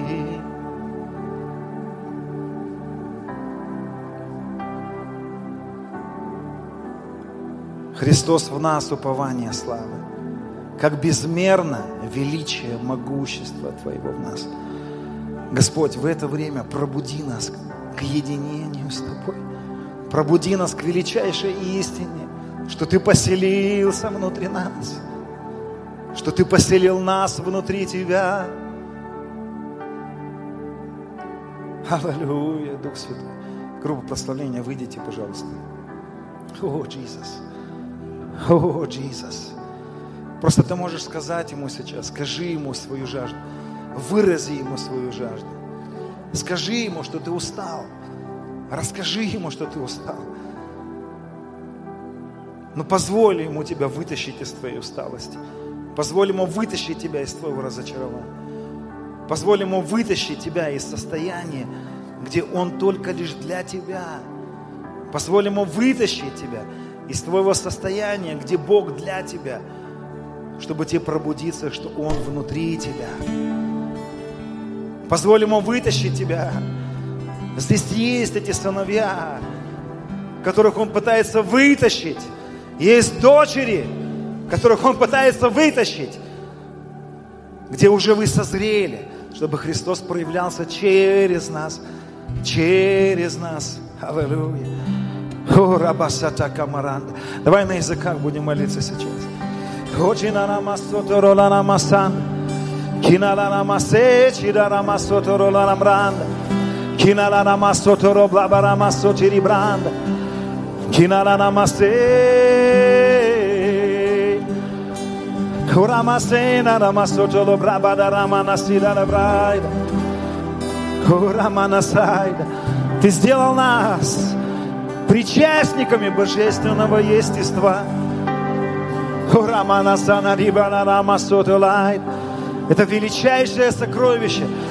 Христос в нас, Христос в нас, Христос в нас.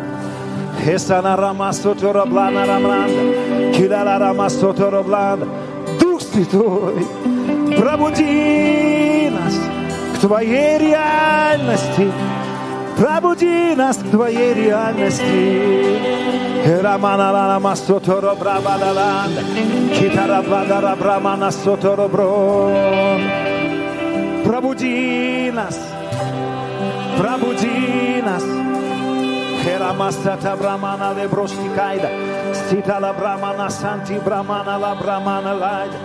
Твое царство, Твоя сила. Отец, Отец, Отец. То, что Ты показываешь многим пророкам в разных в разных странах, о нашей стране, об этом народе. То, о чем пророчествовал Джеймс Малони, про общество голубей, про посещение неба, про перемещение. Иисус, это ты в нас. Это ты в нас. Ты зашел в эту лодку. Твое присутствие в нас создает эту реальность.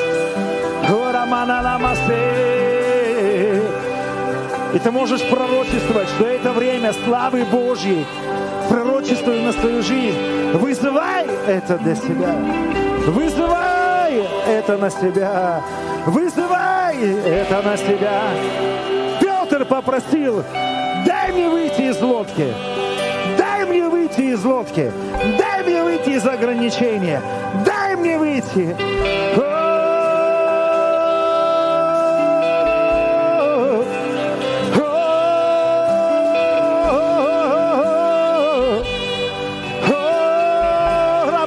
Сатая. Это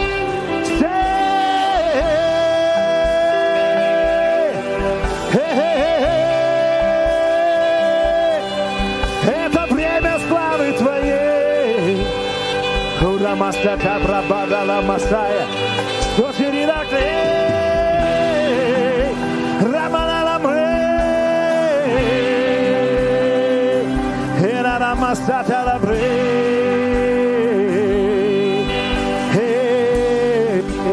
Это время, когда небо проливается на землю в славе Твоей. Это не мы такие.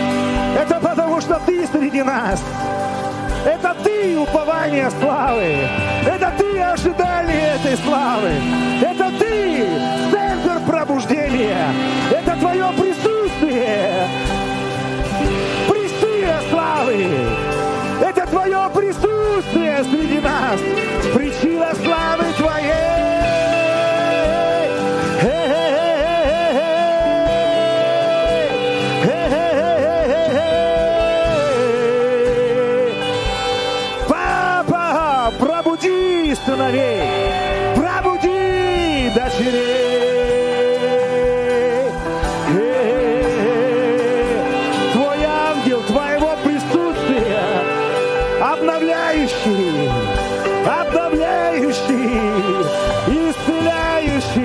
Обновляющий душу, обновляющий тело.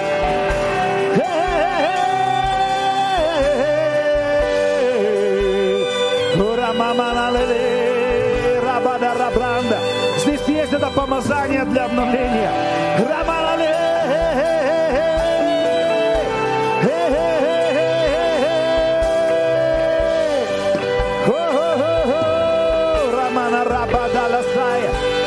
Rakabadala Badarana.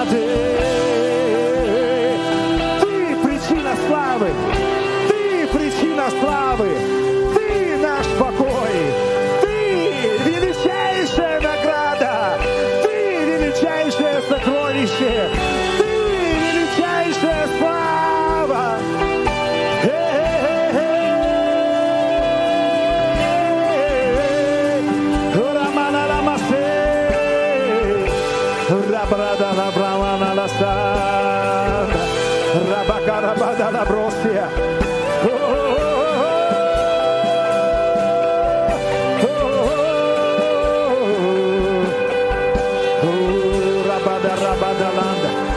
Послушай, народ, послушай, церковь.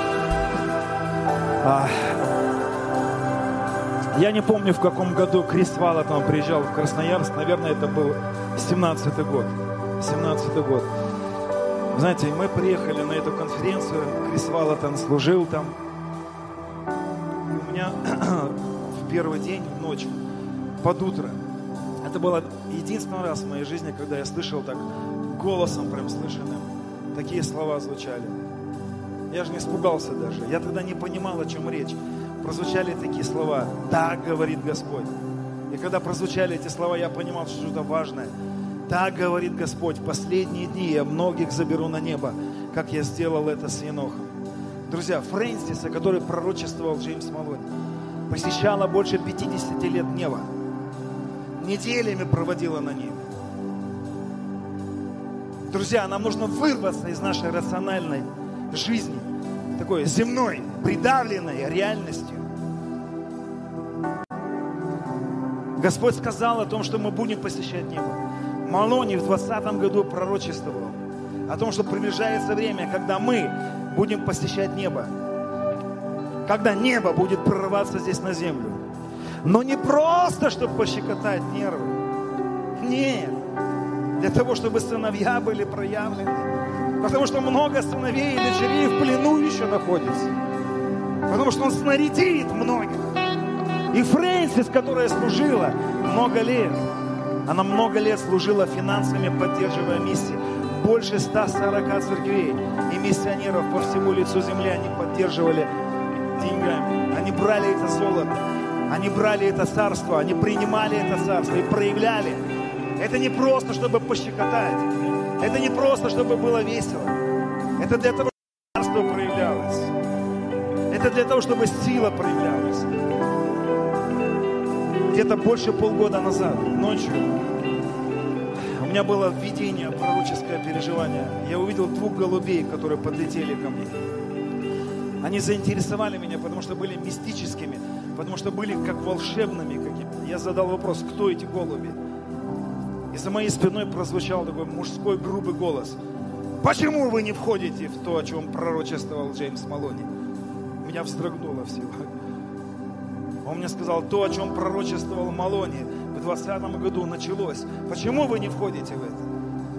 У меня затряслись поджилки, потому что я, не, я встречался до этого времени уже с ангелами. Ангелы так не разговаривают. Это был... Я боялся повернуть, кто это. Он сказал мне, входите то, о чем пророчествовал Джеймс Малони. В эту же самую ночь физически Джеймс Малони посетил одну нашу подругу, одного нашего пророческого друга. Разбудил ее и сказал ей, входите, входите то, о чем я пророчествовал. Входите то, о чем я пророчествовал. Знаете, когда Иисус зашел к ним в лодку, они испугались, они думали, это призрак. Нам очень часто кажется, мы привыкли, мы выдумали себе пробуждение. Я верю, то, что Бог собирается делать в это время для многих, это покажется призраком. Для многих это покажется очень странным, потому что то, что Он собирается делать, этого еще не было. Этого не было еще. Друзья, этих событий еще не было. Многие из нас посчитают призраком то, что Он будет делать. Потому что мы выдумали, мы думаем, мы все поняли, но еще не видел того глаз и не слышал этого уха. Я был в этих пробуждениях. Я видел там то, чего еще никто не видел. Когда я возвращался в свое тело, свою комнату, я точно знал, что будет происходить события, которых еще не было.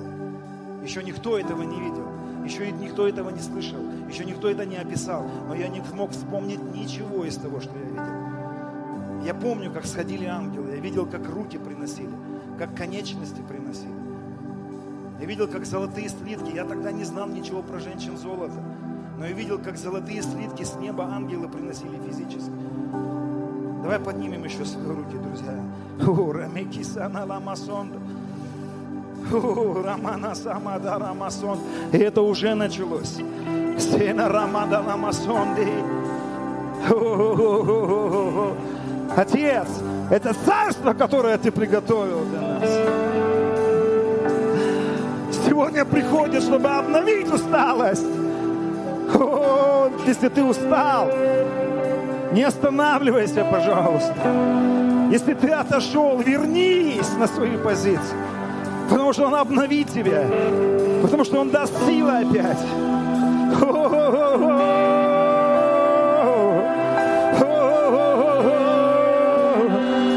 Я знаю, что здесь есть люди, которые чувствуют пустоту, потому что они решили уйти из тяга служения.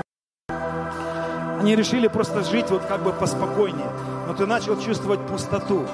Ты начал чувствовать что-то, как вакуум внутри. Есть пища, которая называется творить волю Божью.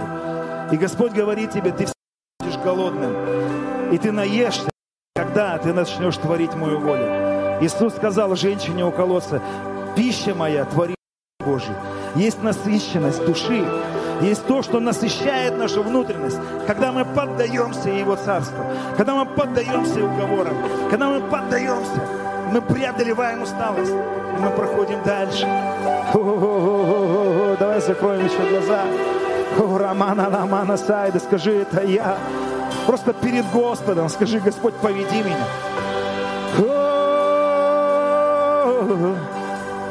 И да, может быть, ты выводишь сегодня из зоны комфорта.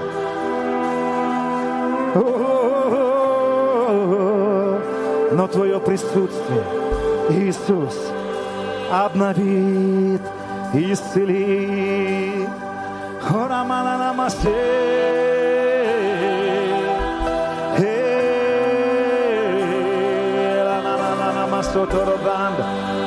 Ты можешь сказать, вот я, Господь.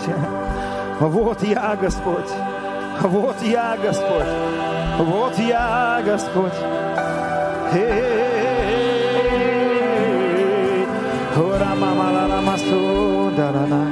Возьми меня, Господь. Вот я, Господь, возьми меня. Поведи, Господь, покажи, обнови.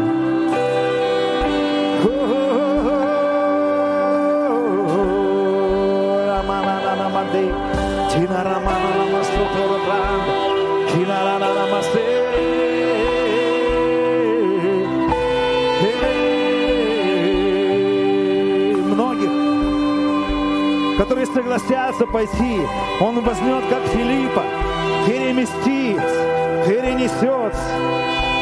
Будет перемещение, как у женщин золото. Он даст посещать небо в теле. Небо приносить на землю физически.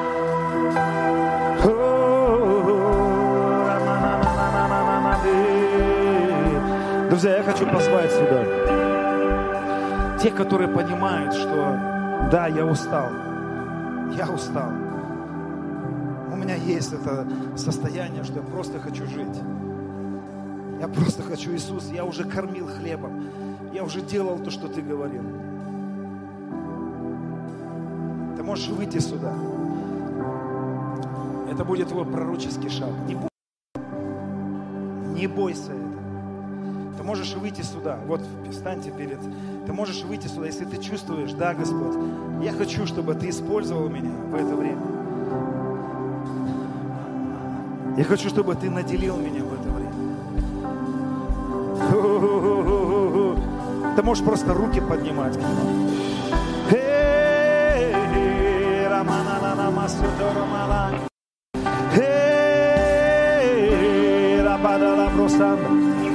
Есть финансы, которые Он даст для тебя, как для сына. Но прямо сейчас ты можешь заключить завет, ты можешь дать обет. Ты можешь сказать, вот я, Отец. Я хочу быть человеком, который или ты поедешь на месте, или ты будешь совершать то, что Он тебе скажет совершать, преодолевая бури, преодолевая ветер противный. Или ты становишься таким человеком, которому Он даст такие деньги, которых ты еще не видел. Друзья, послушайте, Он даст огромные финансы тем людям, которые согласятся в это время обеспечивать миссию. обеспечивать царство. О, Романа Рамаса. И, друзья, здесь сейчас никто не будет возлагать руки. Это просто вызов перед Богом. Это твоя молитва перед Ним сейчас. Это твой удел, это твой надел. Это твое, твое стягивание.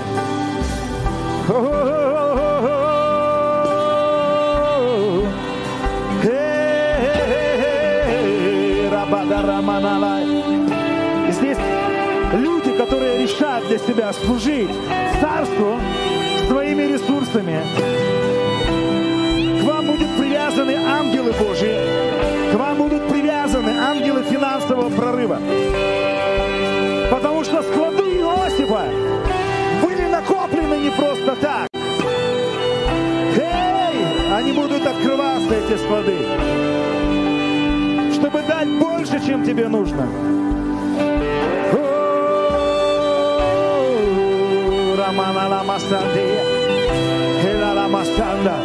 Просто высвобождаются также ангелы, которые будут содействовать твоему предназначению с этого момента. Я просто высвобождаю сейчас этих ангелов, которые принесут тебе свитки, которые откроют тебе планы царя. И ты пойдешь, как в свитках его, о тебе написано.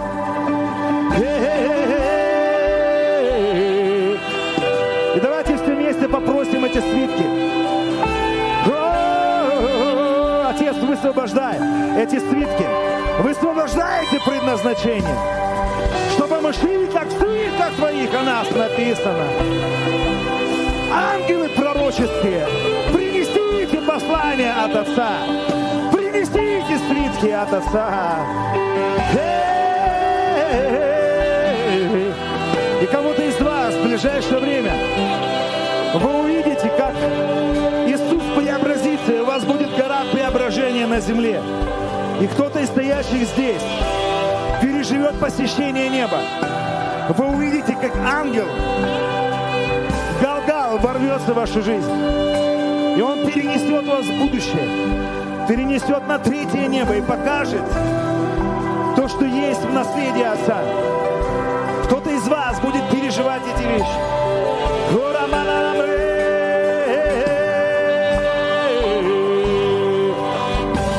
Потому что Иисус, упование славы, Он наша дверь, Он наша дверь. Рамасата Брахая, Хроноло Бранадая,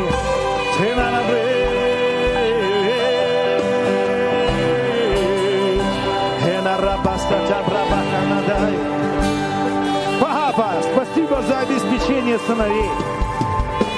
Спасибо за обеспечение дочерей. Папа, спасибо за обновление. Для того, чтобы жить и идти за тобой. Чтобы быть строителем, созидать твою царство.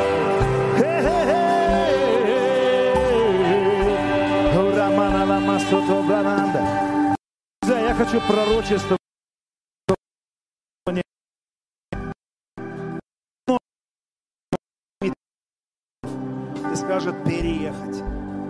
потом ты скажешь, что вышел сюда. Многих он скажет переехать. Он будет собирать группы. Это видел своих пророческих видениях. Он будет собирать группы и будет перемещать их в другие страны. Будут высвобождаться свитки, в которых будет написано, я приглашаю тебя продать свое имущество, переехать в другую страну и открыть там церковь. И это будут люди, на которых никто не мог бы подумать. Многим придется увидеть в этом призрака. Многие скажут, это не Господь, это призрак.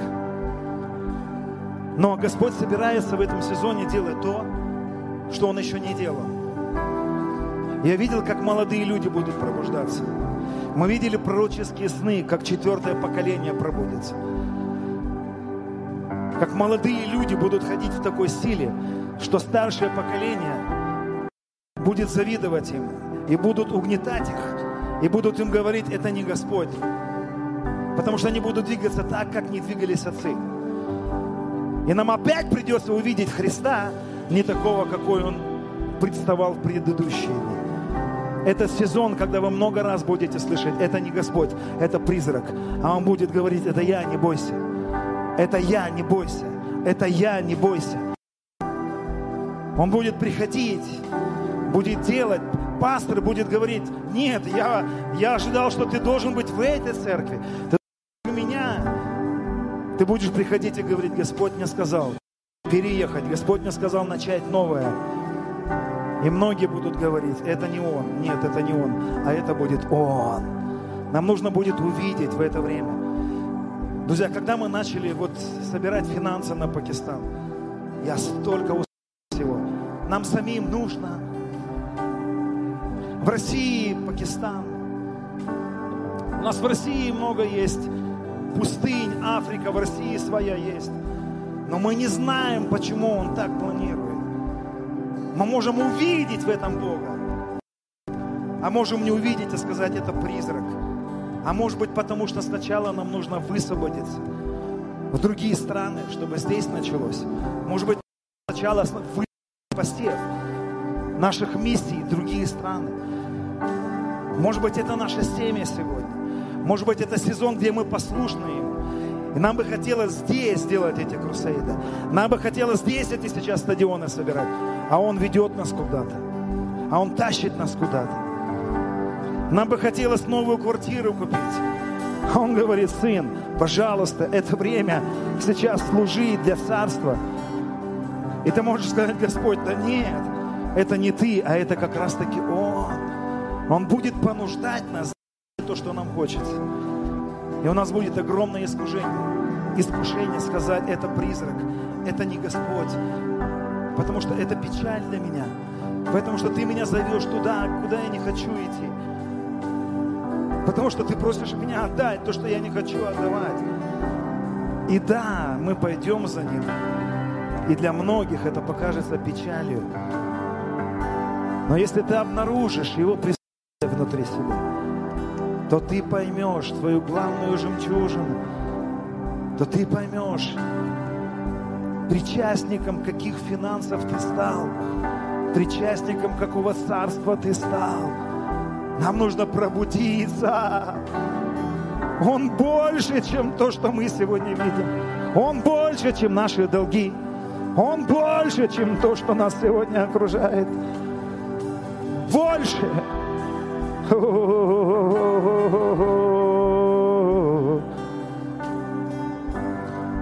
Я просто высвобождаю сейчас ангелов, которые приносят свитки. Также высвобождаю ангелов финансового прорыва. Финансы, придите на счета. Финансы, придите на счета.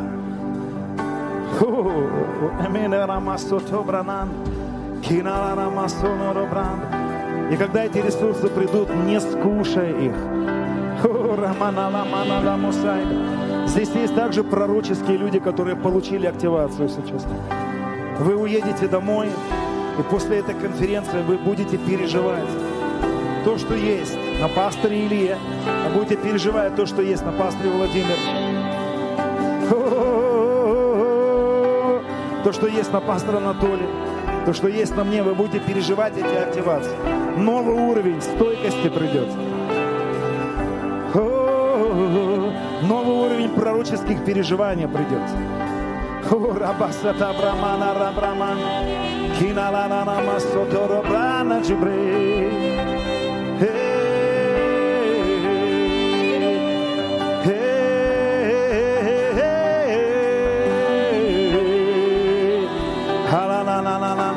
Masaranai, Senane Manosodoro Mandarada.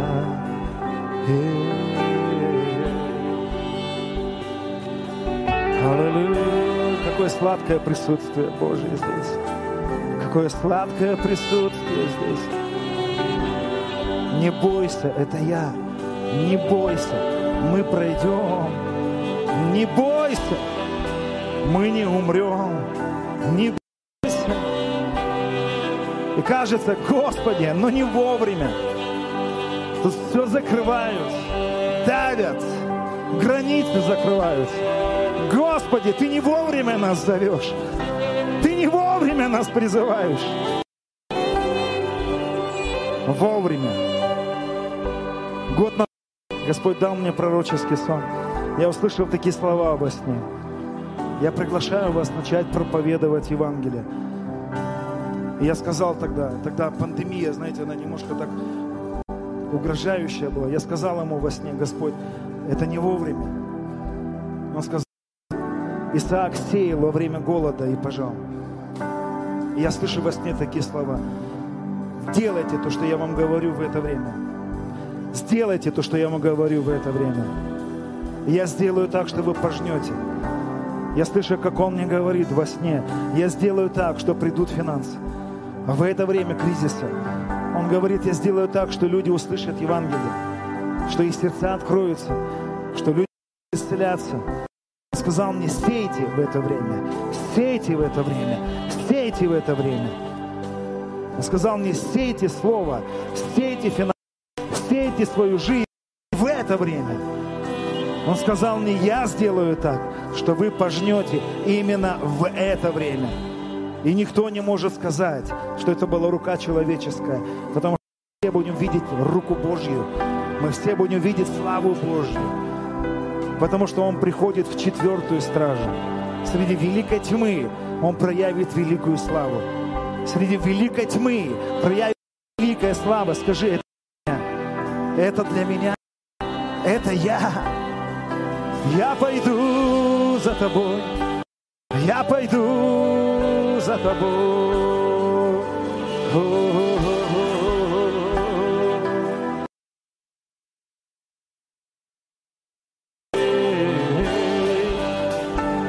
Друзья, возвращаться на свои позиции, возвращаться в общение. Да, может быть, участником нездоровой церкви, нездорового общения, но время возвращаться к общению со святыми, время возвращаться. К близости с другими верующими, время возвращаться на свои посты, которые были оставлены, время возвращаться. И да, это будет новое все. Но сыны Божьи, водимые Духом Божьим, сыны Божьи, не водимые страхом, обидой, горечью, неудачей прошлых лет. Сыны Божьи, водимые Духом Божьим. Пусть ветер дует противный. Пусть ветер дует противный. Не остановись в этом путешествии. Друзья, мы хотим собрать сегодня пожертвования. Мы хотим собрать сегодня финансовый, финансовый сбор. Это сбор любви. Друзья, это сбор любви. Любви, любви. Кто видел этих пакистанские семьи, которые выкупаются? Кто-то говорит, да, они опять продаются в рабство. Знаете, Иисус умер за весь мир. И кто-то принял его и потом опять убежал. Но как хорошо, что он не думал, как мы порой думаем. Как хорошо, что он думал так, я отдам себя для всех. Даже для тех, которые в это время и не очень-то хотели. Друзья, мы приглашаем этим сбором сегодня, этими финансами послужить этой миссии в Пакистане. Все, что мы собираем здесь, это, знаете, вызов просто огромный. Я не знаю, пастор Илья рассказывал сумму, которая изначально нужна была. Где-то 180 тысяч долларов обходится это все дело. Этот крусейд, друзья. И это просто потрясающе. Поэтому я приглашаю сейчас. Можете встать на свои места, друзья. И возьмите верой сейчас, укрепите верой, затвердитесь верой. Изменения грандиозные приходят. Потому что на эти вызовы, на эти Отец всегда приходит, Отец всегда наделяет. Вы можете высвободить даяние вот по этому номеру счета. Я приглашаю вас к дару любви. Любви Господу. Любви Господу. Посетил пастора Илью и сказал ему, я приглашаю тебя поехать в Пакистан выкупать рабов, накормить голодных. Я слышал, как пастор Илья рассказывал, Господь, ну а как? Не вовремя. Кризис. Но у Господа нету кризиса. Амин. Аллилуйя. Я предлагаю еще прославлению группа. Поведите нас, пожалуйста, дальше. Аминь. давай Господу славу большое дадим.